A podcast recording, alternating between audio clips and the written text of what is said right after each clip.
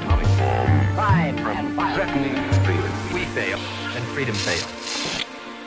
This is Out of Order, a German Marshall Fund podcast about how the world was, is, and will be ordered.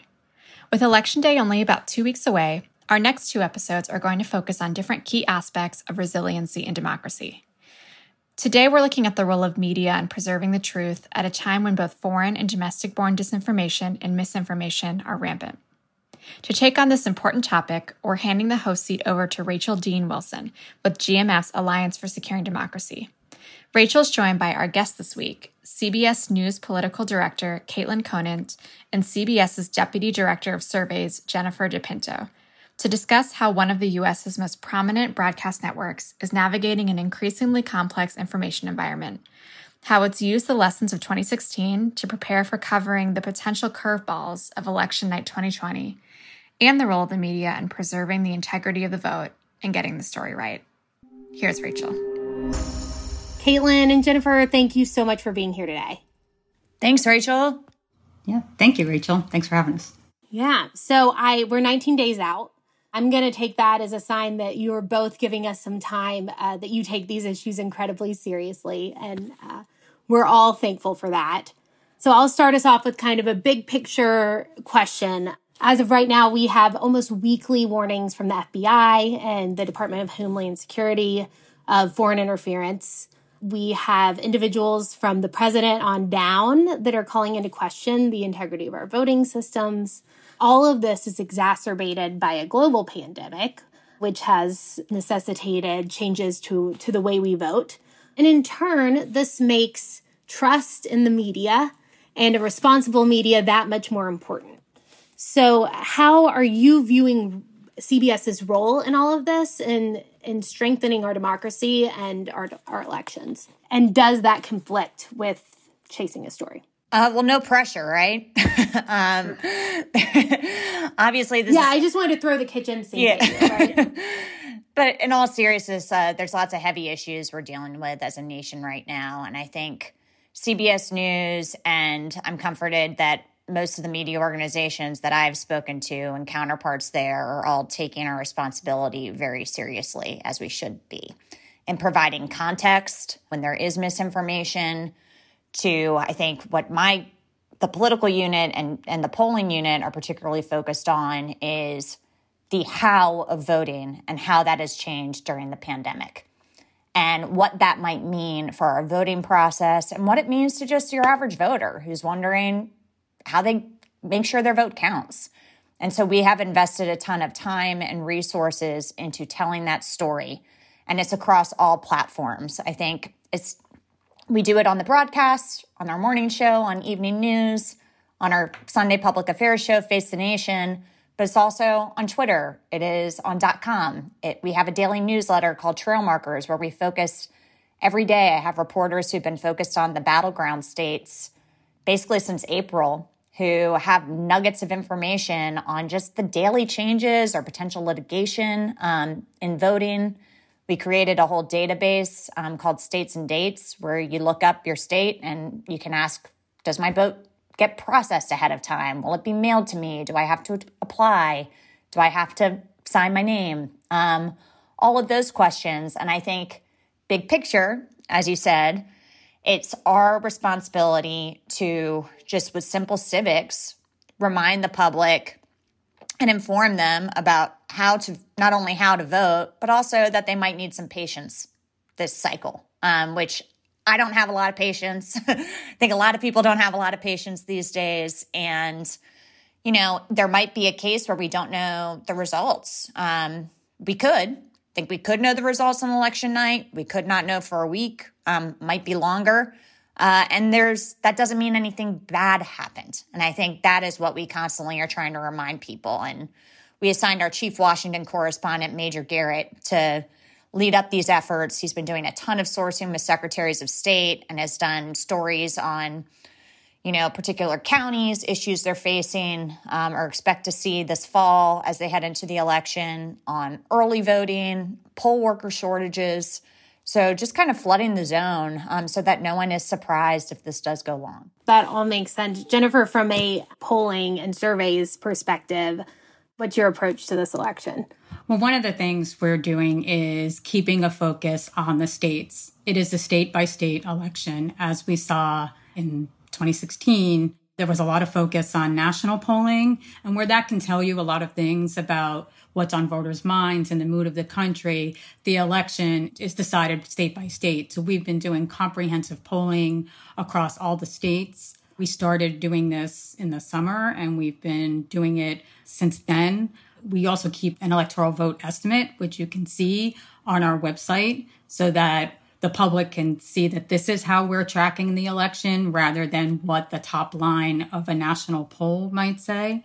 So that's really what we've been doing uh, this year. And we've been doing more of it, more states than uh, we had done uh, four years ago. And is that in part a response to 2016 when so many people got so much wrong, both in polling, but also just in pundits and understanding where the country was around that election? I would say, with regard to the polling in 2016, the national polls generally were right and on target, but it's not necessarily measuring the thing that people need to know. And I think that's kind of what put the focus on the states. Also, polling closer and closer to the election to keep going with the polling. As we saw in 2016, a lot of what happened was that some undecided and kind of uncommitted uh, voters went to Donald Trump late in the game. And that's something that could be missed in battleground states if you're not polling often or closer to election day. And Rachel, can I piggyback off that for a second? Yeah. Jen brings up a great point with the state focus. And I think a lesson all media learned uh, in 2016 is that we just need to listen to people more. And I'll be honest, one of my biggest fears from a coverage standpoint at the beginning of coronavirus was that my team, who they're 10 campaign reporters who had been covering um, the candidates on the trail, uh, they basically got sent home to many of them had given up their apartments because they were on the road so much and they moved in with mom and dad and were covering states remotely from their parents living living rooms and right. to me that I was so worried about potentially missing talking to voters, missing those opportunities to get out of your bubble and have someone spark something that you just hadn't really thought about because of groupthink, conventional wisdom, being on the coast, whatever you want to call it. And so we invested pretty much in April when this all went down. I said, you guys are focused on battleground states. And as part of that, your job is not only to source up like you would with the state parties and the mayors and local officials, you also need to become experts in all the potential legal issues in these states to address the how of voting. But then we also started a project called the COVID Chronicles, which was our way of talking to voters about how all of this was changing their lives and if it potentially could impact their vote. So we would talk to people in the natural resources industry in Pennsylvania and New Mexico one week and then go back to them a few months later to see what had changed because that is a priority and it it was a big worry of mine. And now they're back on the road and things are, you know, have resumed. Um, they're not totally normal and we have safety precautions like everyone does, but um, that's how we went about that um, and trying to adjust and be flexible just like everybody has had to. Yeah, definitely. Um, and the point you bring up too, I mean, you've had to adjust on the newsroom level. Election officials have had to adjust on a massive scale. And so uh, the the information you're talking about that's down to you know the, how can I vote in my neighborhood and what are how how does that vote get processed and everything is crucially important right now in building up that voter confidence. Um, so that's that's great to hear. Uh, I don't want to harp on 2016 this entire discussion, but I do want to ask you know, there were across the board uh, kind of failures on from the government, from the media. This is not just a media, you know, pick on the media thing, but and from campaigns and candidates. But um, in 2016, where we had disinformation included in stories without checking to see who, you know, if the person on Twitter was a real person. Or we had um, reporters reporting on the hack and leaks from the Clinton campaign and the DNC without appropriate context and asking who, how'd they get this information, who's behind it, and why. Um, so, what do you think? What were the lessons that you learned in 2016 that you brought to 2020? Well, I think misinformation is something that, just like everything we do, we have to provide a lot of context to what is actually happening, what matters, make sure that we have proper vetting in place. Um, many ways, ethics uh, at our company will get Im- involved if it's something that there are questions about. But I also think it's not just foreign interference, it's, you know, it is actors who are trying to change public sentiment. And that's hard. um, it's hard to get at. And I think because people choose their own news and you see what people are targeting at you, in some ways, just the pure scope of it is a lot to handle for media organizations and for the public. So I think being eyes wide open about it is just something that we take really seriously at CBS we have a correspondent full time, um, Jeff Pegues, who I should know his official title. I think it's Chief Justice Correspondent and Homeland Security, but he is dedicated to this full time through the election. And so we have placed a priority on it this season. And you did, you referenced Choose Your News a little bit you know, where we have, uh, you can go to one cable channel and see one political viewpoint and then switch over and see the other. Uh, I did that yesterday morning. And although it's, it's kind of cliche at this point, uh, it was two different worlds that I was, I was hearing about. And so what impact does that have on a news organization like CBS that strives to be very much down the middle, straight news, operating in that environment? I'll take this one. Um, I think that again, context is something that we take a lot of pride in and making sure that people understand the why, um, not just what's happening, but why you should care, why it matters, why it might affect your life.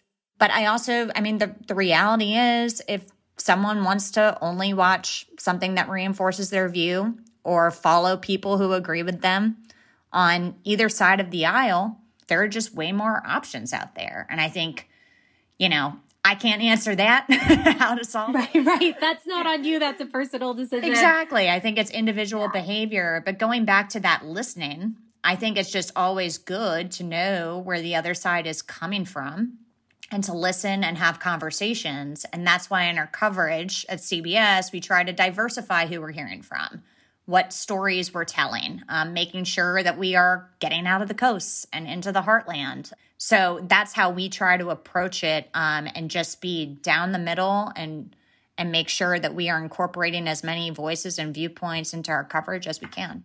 And if I could chime in on the polling, and we try to show that in our polling as well, looking at different demographic groups, uh, looking at things by partisanship to show that perhaps the president's supporters are strongly behind him and why. Because they like him, because, you know, he's been good on the economy or whatever reason, so that we can give a full picture not just the top line result. We can give a full picture as to what's happening. Jennifer, I'm curious if there's been what's kind of been the most surprising survey or poll you've done so far this cycle. Little off topic, but I but I am just curious um, that that you know you think speaks to a broader trend or uh, maybe a trend in a, a swing state that might not be such a swing state.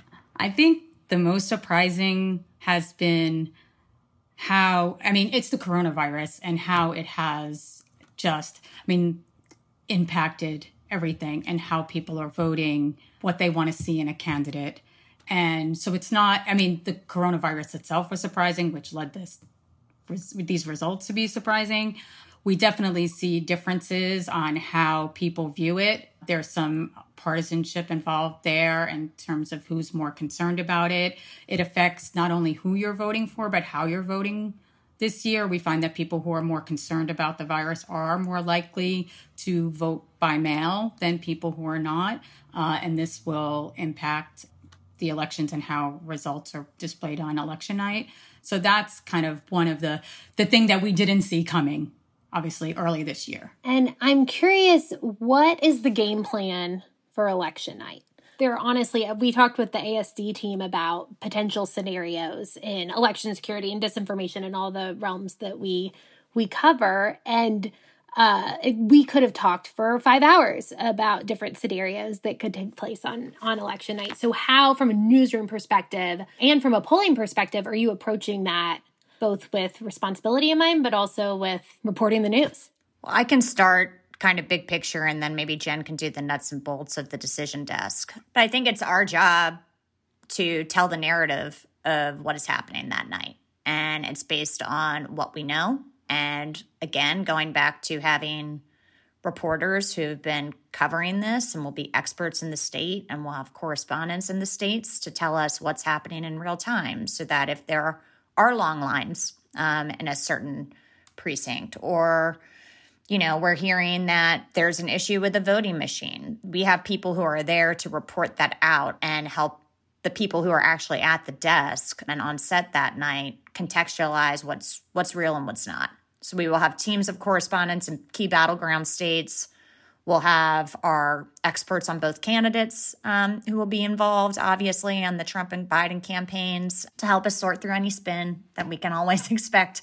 One thing that hasn't changed. you can always depend on the political spin. yeah. Um, and Major Garrett will be there to cover any voting integrity issues as he's been doing throughout, and Jeff Pegues on misinformation. Um, and I think, you know, the, the, one thing I go back to in this weird year that I think we can all um, appreciate is we've got to be flexible and roll with the punches. And I think that's the main takeaway I have. It's like we've got a plan for everything and then trust that we have put the right people in the right places who have done their homework to be able to help tell the story and tell voters what is happening that night or beyond it is pretty remarkable that things that we used to believe were non negotiable, they had to happen in a presidential election year, like three presidential debates. That's just anything's up for grabs this season. Uh, and so I think you're being flexible and being able to adapt to that is, is exactly right. Jennifer, did you want to add on? Sure. From um, the CBS News Decision Desk is where we will have a group of analysts who will look at the data on election night and project races in each state. The things that we won't do is characterize a race or anything before all the polls close in a state. We are, it's our responsibility to do that. Uh, and we will be transparent when, when the polls uh, in a state have closed and we want to know what's the status of this race. We'll know, you know, and as the vote comes in, we'll be able to show where vote is coming in and where it is not, and perhaps why we can make a project projection and explain that, and when we can't, explain why. Uh, as Caitlin referred to, uh, long lines and perhaps that you know delays vote coming in. We will be transparent about that because we feel that's really important to get across to the viewers, uh, particularly if the race may not be, if the winner may not be known that evening. And it feels like we've all had to become a little more technical this year uh, than we have in the past. I I think viewers and I've taken for granted exactly how races, you know, how are races called and the nitty gritty of that. So the transparency and understanding is going to be important in a crazy election season like this. So, um, one question I have for you two: um, Do you have advice for election officials or campaigns and how they communicate on election night. Um, I think we saw in, in the Iowa caucuses that a communication void was not a great thing for the media. But if you had, you know, if you could send out some tips, what what would be most helpful as you do your best to report responsibly on election night and beyond? Hmm, that's a tough question, Rachel. No, I just think it goes back to transparency. And as long as people yeah. are being transparent and communicating, that is helpful to everybody. You know, I look back on the Iowa caucuses, which feels like a decade ago. um, but again, back to having reporters who had been in states, we had two I will give a shout out to right now my team, Musadiq Bidar and Adam Brewster, who had lived in Iowa for, I think, nine months. They'd been there in June. So basically, in that absence of information, they really shone at, were able to shine at our network because they had every precinct chair on speed dial from living there for nine months. And they were getting us real time information by calling their sources. And that's something that I always, as their boss, knew they were doing um, and why they'd been sent there. But there are very few opportunities for that to really be on full display for the entire network in a crisis moment. And so I think that's why, you know, you've got to prepare for all options. And I think in the absence of having clear information, you've got to make sure that you are sourced up and we can control what we can control. That's why we've made such a priority on battleground state coverage. Yeah, they're really proving proving their worth as far as being on the ground and doing that reporter shoe leather work. So that's And that helps the decision desk too, in that, you know, we can see the data coming in, but if we know we have reporters with sources on the ground that can give us information to add to what we know, that's helpful. Yeah, and this year, just thinking of differences, you know, I dedicated a campaign reporter, one of our embeds, full time to just voting integrity. And she works completely on that with Major Garrett, which that has obviously not happened in the past. Um, so I do think we've all had to make adjustments just based on the realities we're living with right now. So, yeah, those are all things that we'll be relying on on election night. Absolutely. Um, well, it sounds like you're very you got the team in place. You're ready to go for election night. Is there anything that you well, I would hope that if you're thinking about it already, you are you have a game plan. Um, but any other message that you would want to get to folks, particularly we have a we the German Marshall Fund is a transatlantic uh, think tank, and we do have some listeners uh, in the European side. So, with all of this chaos, kind of in the year of 2020 and in this presidential election, any kind of parting thoughts uh, that you want to leave viewers with, or or our audience here on the other side of the Atlantic? I think for me, for a global audience, I'm just comfort, comforted at least that you know all of the the the media seems to be taking this responsibility very seriously, and I know that other organizations are doing all the same thoughts and calculations we are about the need for transparency. Um, obviously, we're competitive, um, but we we all want to be right as opposed to being first. And I think that's a really good thing. And I take comfort in democracy just knowing that. Yeah, I I do take that point. Wanting to be right does seem to be taking the lead over being first across the board at most major news outlets, and that is leaps and bounds ahead of of where we were in 2016. Jennifer, did you have something? Yeah, just wanted to say, and again, just a reminder to the global audience that it is a state by state election, and that's where our coverage will be focused heading into the election. By election day, CBS News would have interviewed more than 100,000 voters in all 50 states. And on election night, we'll be focused on what's happening in those rates, races. We will give the big picture as to what voters across the country are thinking, but it's a race to 270 electoral votes, and that's what we'll be looking at. I don't think any of us could have predicted where this election cycle would lead, and I don't envy you two uh, the challenges ahead. But I'm glad that you're in the positions you are. So thanks so much for for joining us. Thanks for having us, Rachel. Thank you.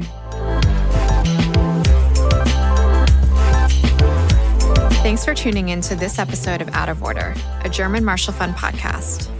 The show is produced by Zachary Tarrant, Rachel Tausendfreund, and me, Sydney Simon.